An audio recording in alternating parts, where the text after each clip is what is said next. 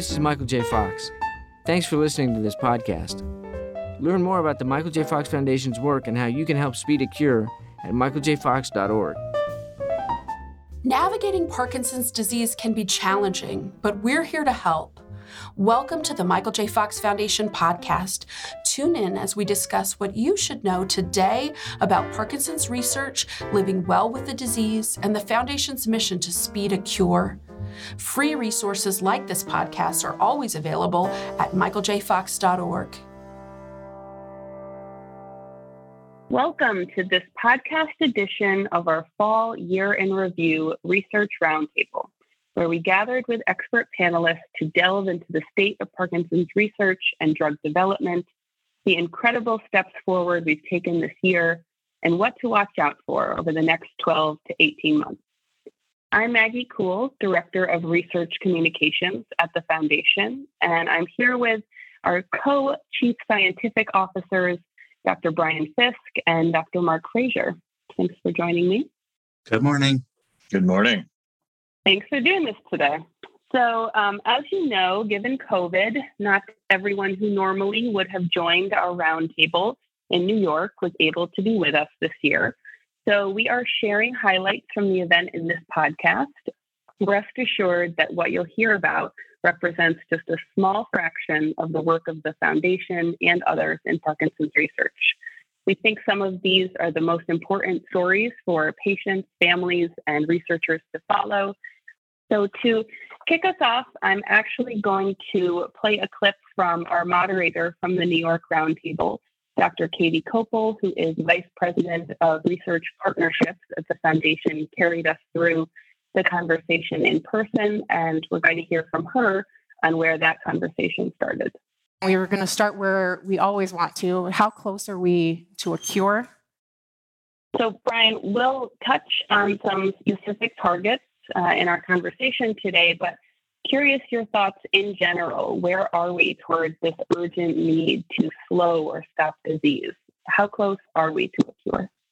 No, really great question. Of course, the the billion trillion dollar question for for people with Parkinson's, and probably you know the thing that has been a big driver of that uh, over the last 20 years or so is is really the power of genetics. And as a reminder for those who haven't maybe had a biology class in a while, uh, you know genes are basically the instructions in the cells that help uh, or that tell the cell how to make particular proteins. So when you change the, the underlying genetics, you essentially change the recipe for those proteins. And so uh, when we look at that in Parkinson's, ultimately it points to biology uh, in the cell that, when altered, can lead to Parkinson's disease. And with that knowledge in hand, we can actually look at kind of everybody with Parkinson's and start asking the question okay, is that same biology altered in those people as well, even if they don't have those specific genetic changes?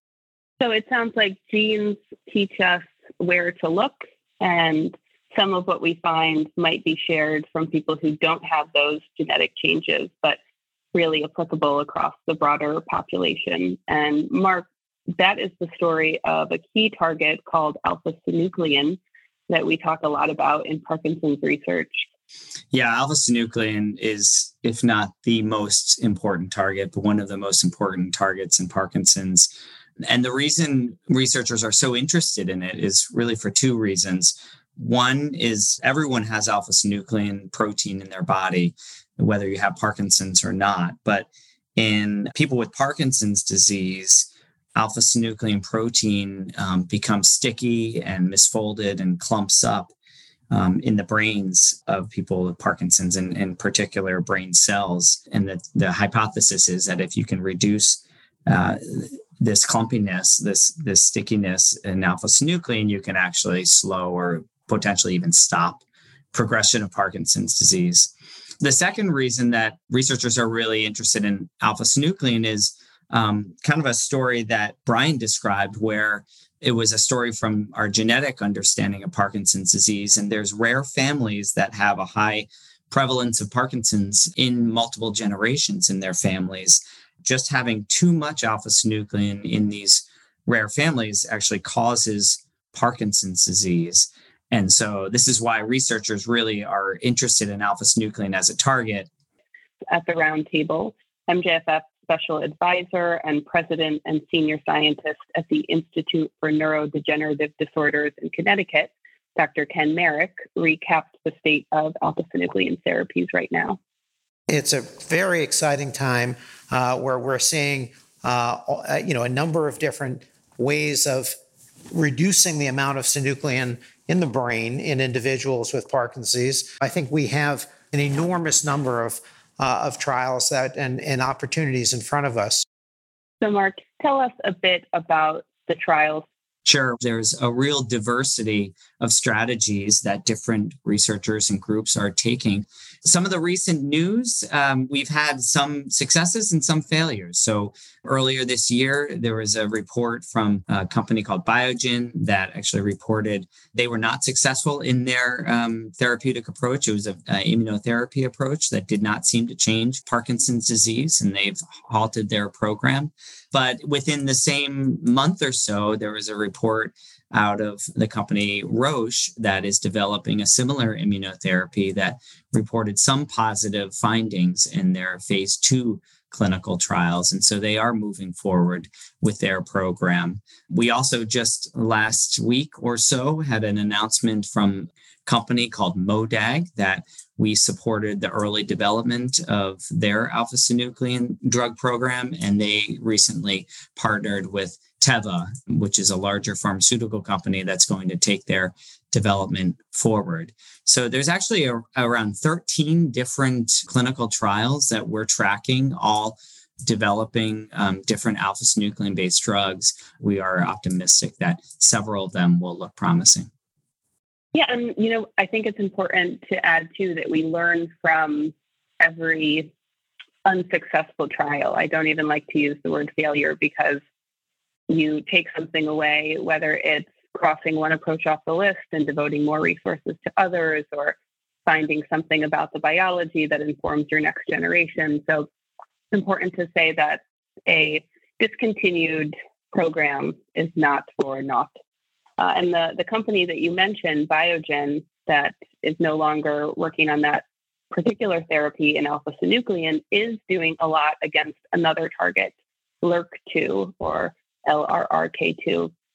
And uh, we had on our panel as well the senior director of the neurodegeneration research unit at Biogen, Warren Hirst, Dr. Hirst did share an update from some of the deals that Biogen has had in the LRRK2 space and the work that he's doing there.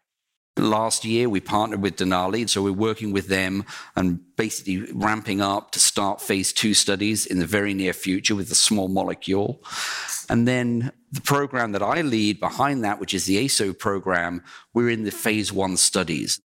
So, Brian, I'm going to toss it to you to tell us more about LRRK2 and Warren mentioned uh, another abbreviation, ASO, which stands for anti sense oligonucleotide, I believe. So maybe you could explain that as well. Sure, sure. Yes. Mutations in the gene LRRK2 are actually really exciting.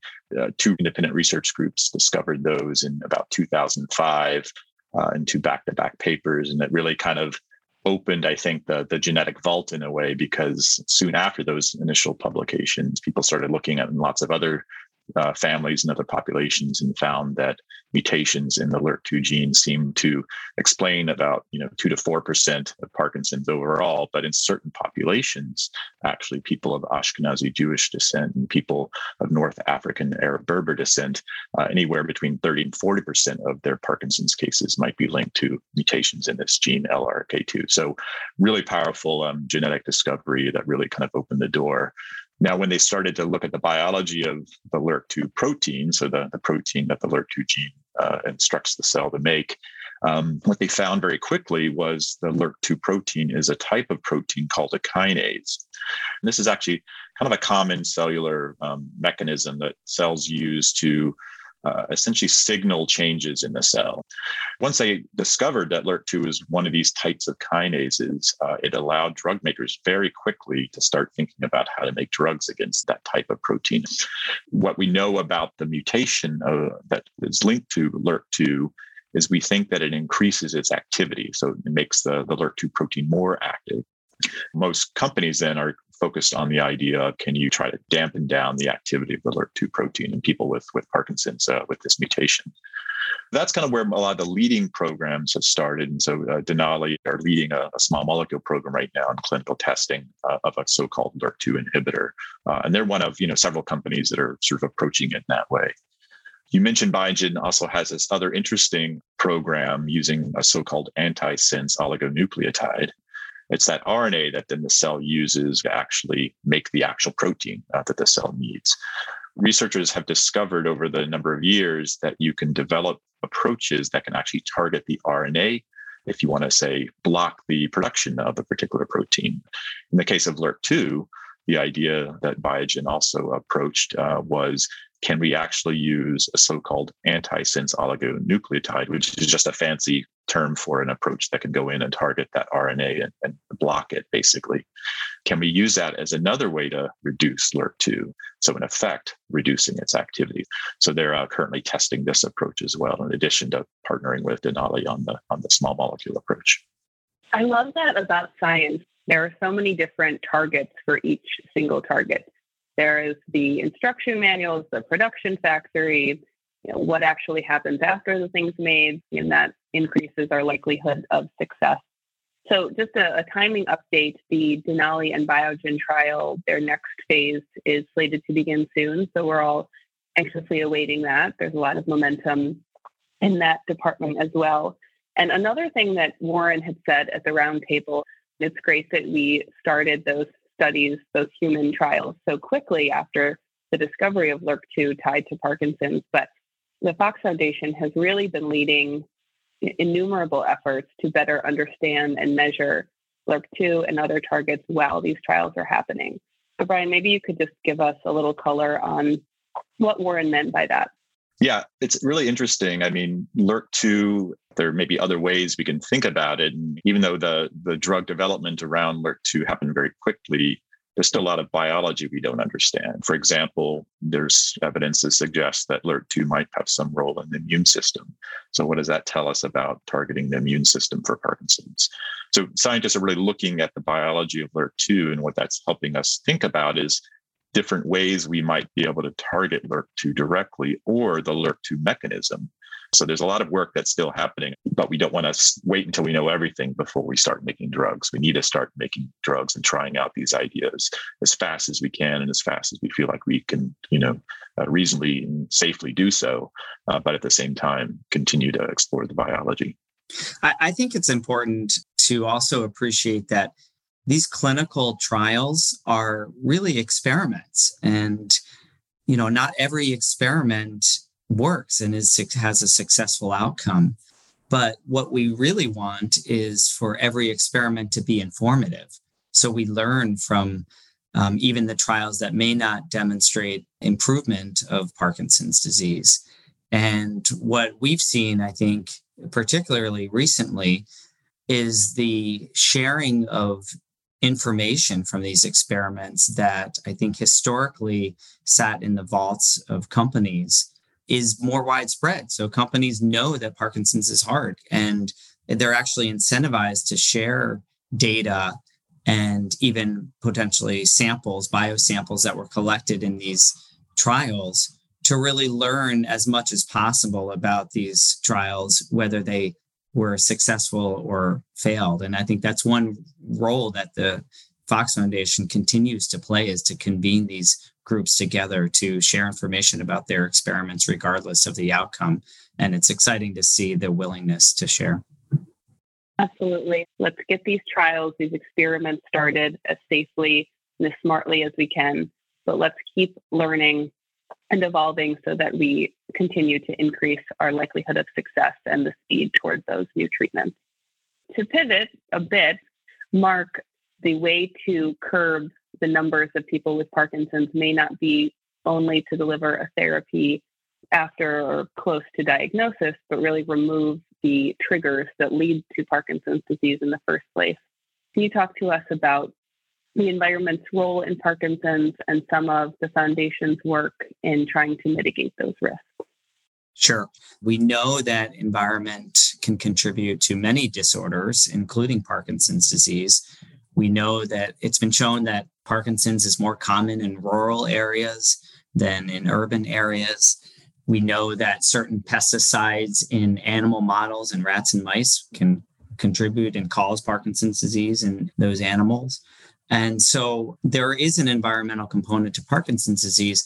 The challenge is that understanding the role of different environmental factors are really hard studies to do. They require hundreds, if not millions, of people and exquisite amount of data to that really tracks what toxicant or uh, environmental pesticide was used and when and um, Parkinson's is a, a, chronic disorder that may be influenced by an earlier exposure to a pesticide, but one may not develop Parkinson's for many, many years. So it requires a really different type of data set to understand these environmental factors.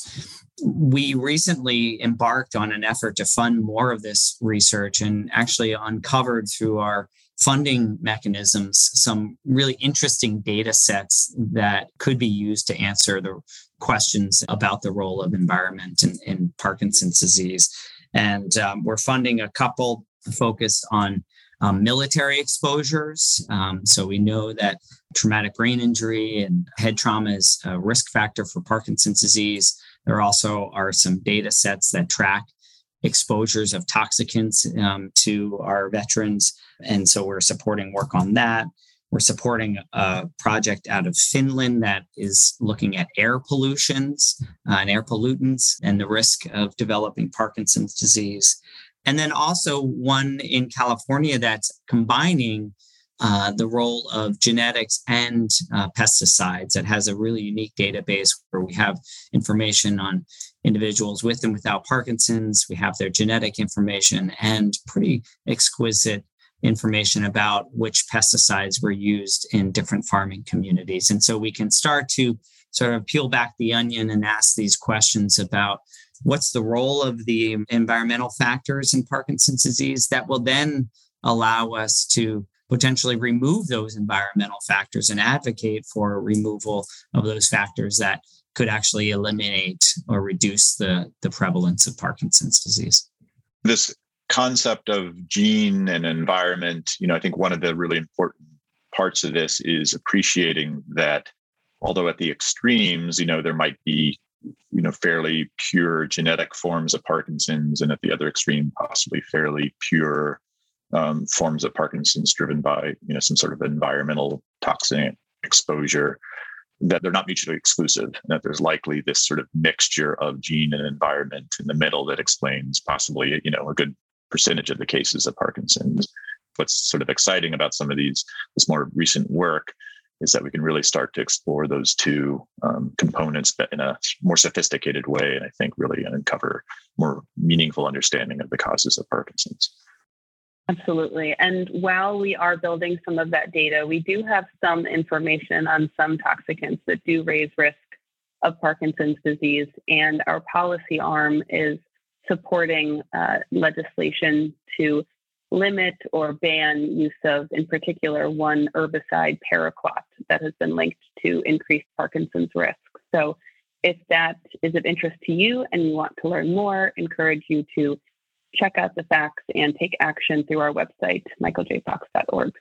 One thing that we also know about Parkinson's is that people have a range of symptoms that come with the disease. And Brian, there's been a number of therapies approved over the last two decades, I think nearly 20 or so, against a range of symptoms, the motor, the non motor aspects that come with the disease. And the foundation has supported a real catalog of innovative approaches over the last year. Yeah, we can, you know, think about those ultimate cures, you know, fixing, you know, the underlying damage, repairing the brain, even preventing Parkinson's altogether. That's really our long game. But, you know, it's critical, of course, to be thinking about what can we do about the symptoms today that people suffer today. The cells, one of the, the key uh, types of cells that degenerate in, in, in, Parkinson's disease are cell brain cells that make the chemical dopamine. So we've figured out over the years way different ways of targeting that dopamine, either through giving an early precursor version of dopamine called levodopa, or targeting the, the breakdown of dopamine, but as the disease progresses, uh, that becomes a little more complicated. So obviously, the brain continues to change, cells continue to die. Drug makers have looked at different delivery mechanisms. So, for example, um, you know, two relatively recent drugs that were approved. One is a way of uh, uh, delivering levodopa through an inhaler, and then another um, approach uses a different chemical that sort of mimics the actions of dopamine delivered as a, essentially an oral strip, it's almost like a breath mint type strip. Um, and both approaches really are intended to help people um, at those later stages of Parkinson's. A couple of companies uh, out there that are focused on uh, sort of subcutaneous, so under the skin type of approaches that can deliver uh, dopamine a little bit more continuously. And so uh, we're looking forward to seeing the outcomes of those trials and focusing on dopamine and the motor symptoms, of course, aren't the only uh, progress we want to see. It's really the non motor features, uh, cognition and dementia and constipation and sleep and a whole variety of other features that are really, uh, I think, problematic for people with Parkinson's, especially as the disease progresses. And another big problem, especially in later stages, is uh, our problems with gait and balance. Uh, so people uh, with Parkinson's will often, especially as the disease progresses, start having um, issues with their gait uh, and balance and you know can lead to falls. And so what we've seen there is actually a lot of innovation as um, as different companies try to develop um, um, different types of devices and uh, uh assistive uh, uh, devices so that people can hopefully walk a little bit better walk a little bit more confidently with uh, with their symptoms. And that's another area that we're sort of seeing some some real promise and progress happening. Great. Great I think a theme of a lot of the work here is trying to help people with Parkinson's. And our roundtable panelist, patient council member Brian Roberts, said it best. The thing that excites me with the Parkinson's research is that we're not just following one thing. We keep looking at different areas, but wh- where does this come from? It comes from a patient's voice, and that's really important. A theme of uh, a lot of biomedical research, our foundation as well, in the recent past has been listening to more patients with broader inclusivity.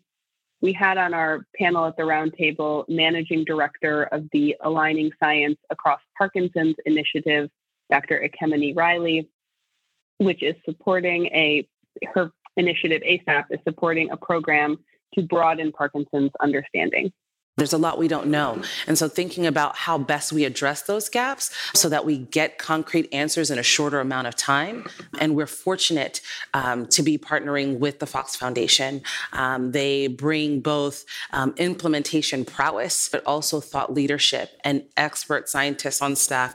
Yeah, I mean, the ASAP initiative is really exciting. It's a large initiative that's providing significant amount of funding around open science and sharing and collaboration across research efforts.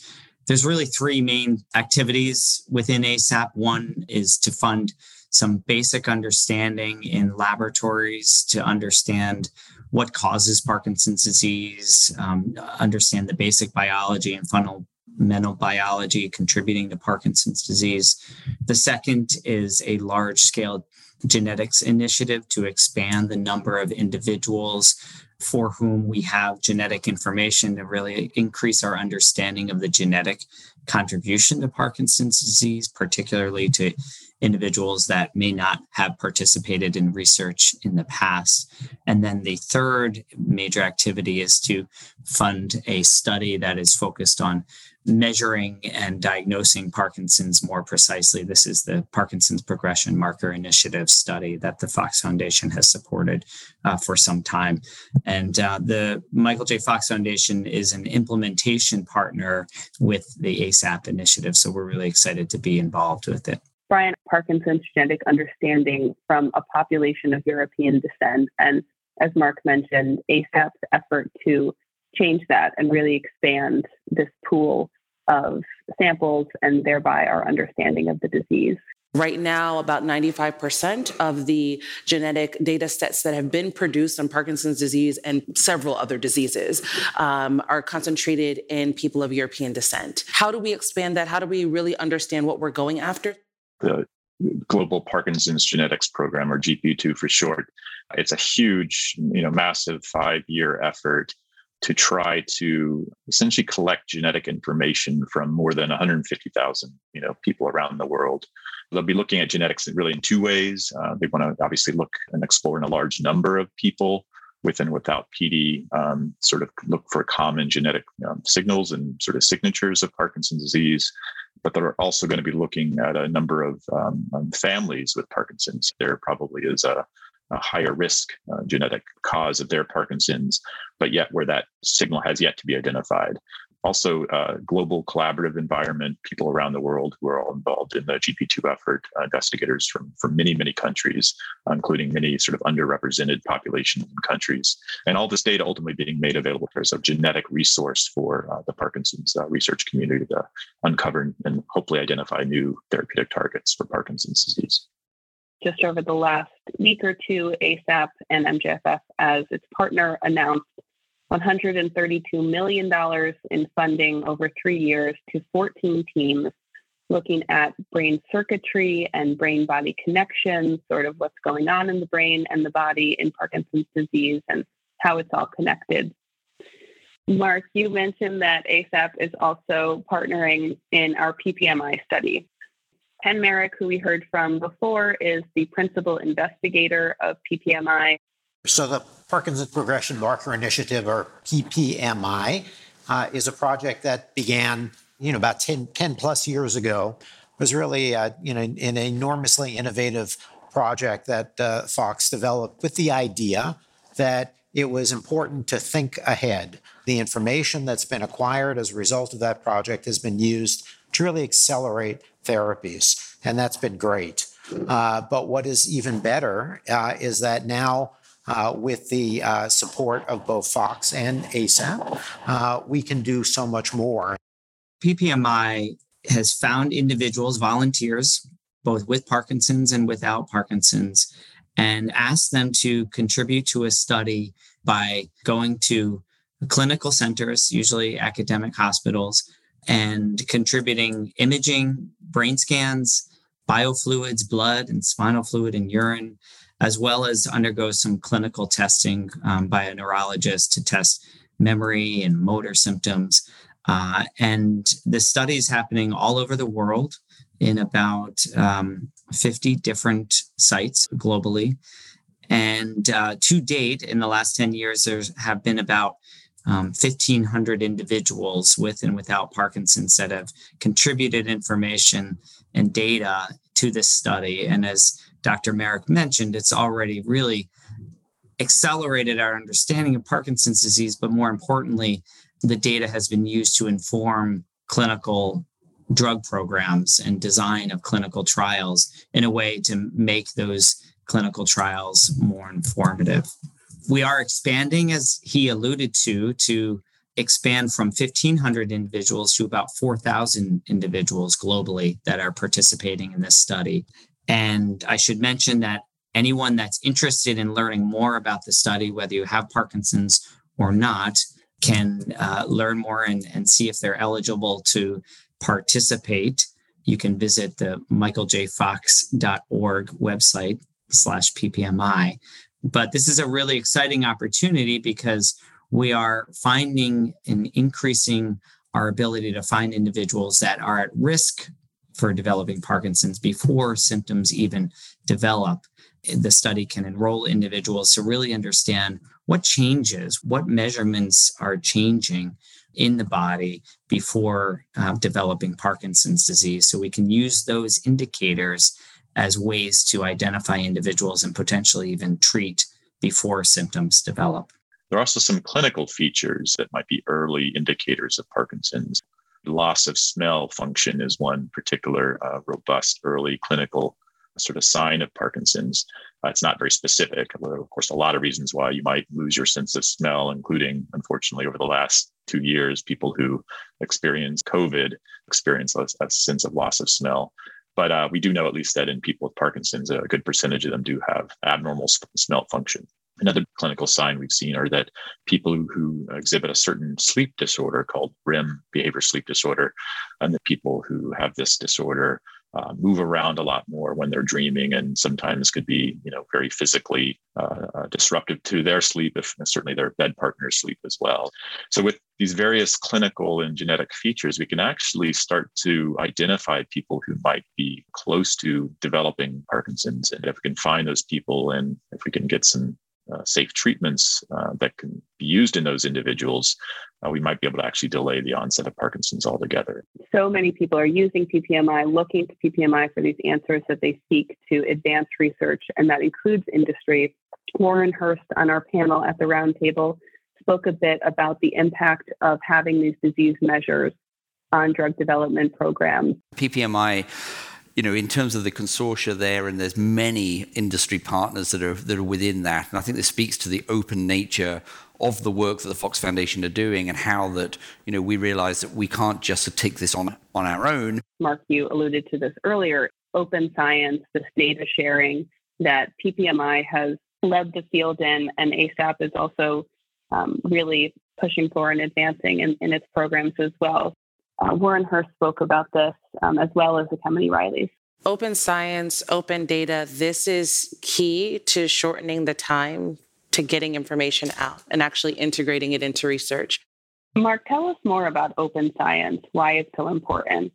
Yeah, well, you know, science and research and drug development can be a very competitive industry, right? And there's incentives to be the first to publish something or the first to discover some new finding or the first to get a treatment approved.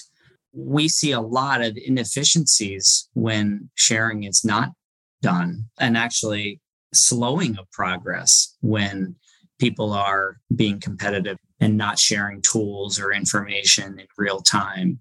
And so, what the foundation and the ASAP initiative have emphasized is this more open science concept. And so that can look in a number of different ways. It can look in the way of PPMI, where new data from that study are uploaded every week. Every week, this is an open study where every week there are new data shared. And it's shared through a research portal that is accessed by thousands of researchers around the world. It's not just the leadership of the study that can access the data. Anyone around the world can access the data with legitimate credentials. This is all anonymized data, um, but we think it's important to share. Open science can look like fostering collaborations across global research teams. So the ASAP initiative and their collaborative research network is funding research across different laboratories that are sharing information in real time through teleconferences, video conferences, and in person meetings. Um, they're funding not just within teams, but across teams as these laboratory teams generate useful research tools to, that they're using in their own laboratories. They're expecting and mandating these teams to share these tools in real time with the other research groups. And we think by using this open concept, and, and the foundation has supported this model for a number of years, we really think that we can break down silos, accelerate progress, and get to new treatments and new discoveries faster. And so that's really what we mean when we talk about open science. You mentioned how PPMI data is available PPMI data is downloaded on average every 40 seconds. So we are not just offering it, people are taking us up on it. And there is this real sense of, of community and collaboration, which I think, as Brian said, leads to, to real optimism here. And just to, to round out our conversation, I'm going to have a bite from Ken Marek again. I've been, you know, engaged in trying to find uh, therapies for Parkinson's disease for about 30 years. And I think what is remarkable is that really in the past five to 10 years, you know, the pace of uh, discovery has, uh, you know, really accelerated uh, so much. So to, to, close us out, I might ask both of you to reflect on that statement from Ken. What is behind that acceleration of the pace of discovery, and what does that mean for the future? Brian, maybe you first. Yeah, no, I think it's a really, you know, a powerful statement that Ken makes. And, you know, for me, when I think of that, I just think of a lot of the work that I uh, uh support through the foundation is more focused on kind of the therapeutic pipelines, and I and I look at that you know uh, list of different trials you know pretty regularly with the team as we think about the different types of uh, funding we can give out and just you know the number of irons in the fire uh, the number of shots on goal whatever analogy you want to use it just the, the whole pipeline is just so robust right now with with ideas being developed and tested for parkinson's. And so much of that really in the last you know you know five to ten years seeing that that progress has been you know just i think really exciting to see. And obviously you know a lot of unknowns ahead as these uh, trials uh, report out the results. And as we talked about before you know these are experiments like any other. Uh, but again i rather have multiple experiments running in parallel than no experiments at all. Yeah. I mean, I, I think it's interesting to hear Dr. Marek say that. And I'd like to think that there's two reasons behind that pace of discovery that he talked about one scientific, one not scientific. You know, the not scientific reason, I think, is this open science concept through initiatives like PPMI and other consortia that the foundation and other funders have driven, where it's really changed the culture of how researchers are collaborating and um, developing uh, new discoveries and new treatments. So there's just really been a sea change in not just the culture, but it's really just an expectation that researchers will be collaborating in a way that they hadn't done, you know, in, prior to the last 10 years. I think the other scientific reason or technical reason is that there's been this sort of two waves colliding of really advanced molecular and genetic technologies that have become cheaper and more widespread to enable discoveries, along with our computing power and our ability to collect and aggregate and analyze large amounts of data, genetic data and other data that have really accelerated the pace of progress. So that's been really exciting to see. So it sounds like both what you can do and what you will do with that collaboratively. Um, well, great. Thank you both so much. Um, and thank you all for listening. There are so many ways to get involved. We touch on a lot of different um, inroads to change here. And Mark, we'll hear more from you on what's happened this year in our webinar on November 18th. So join us live on that date. Or if you're listening after, you can watch anytime on demand again at our website, michaeljfox.org. Many thanks for supporting what we do. Uh, and Brian and Mark, I don't know about you guys, but I it's a fun way to start my morning. So I thought we might uh, do more of these in the future. So if you too enjoyed listening, then stay tuned for more of these and see you next time. Thanks, Maggie. Thank you. Did you enjoy this podcast? Share it with a friend or leave a review on iTunes. It helps listeners like you find and support our mission. Learn more about the Michael J. Fox Foundation at michaeljfox.org. Thanks for listening. This is Michael J. Fox. Thanks for listening to this podcast. Learn more about the Michael J. Fox Foundation's work and how you can help speed a cure at michaeljfox.org.